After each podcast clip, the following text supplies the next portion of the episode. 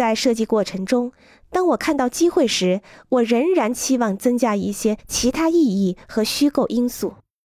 像这样一个简单建筑，在决定墙壁位置前，我先设计家具的安放地点，同我心爱的客户艾登共同决定所有这些工作。当我们共同努力时，他给了我许多有帮助的批评。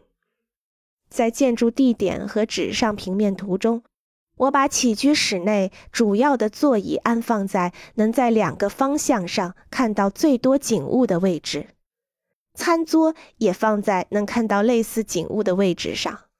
同时，我也将主卧室的床、早餐区、厨房水池、浴室水池放在最佳的位置上，以使风景看起来最好。在这些地方，人们通常会花费点时间凝视窗外。顺便说一下，对室内空间的清晰掌握主宰着我的思路。在实践中，我很早就认识到画出每面墙里面和外面立面图的重要性，所以我能知道它看起来如何，并且会阻止意外情况出现。只是在我忘记绘制内部墙壁截面图的时候，出现过意外情况。欢迎关注和订阅，这样可以第一时间收听到最新的节目。也欢迎大家多多点赞，并在评论区留下你的看法。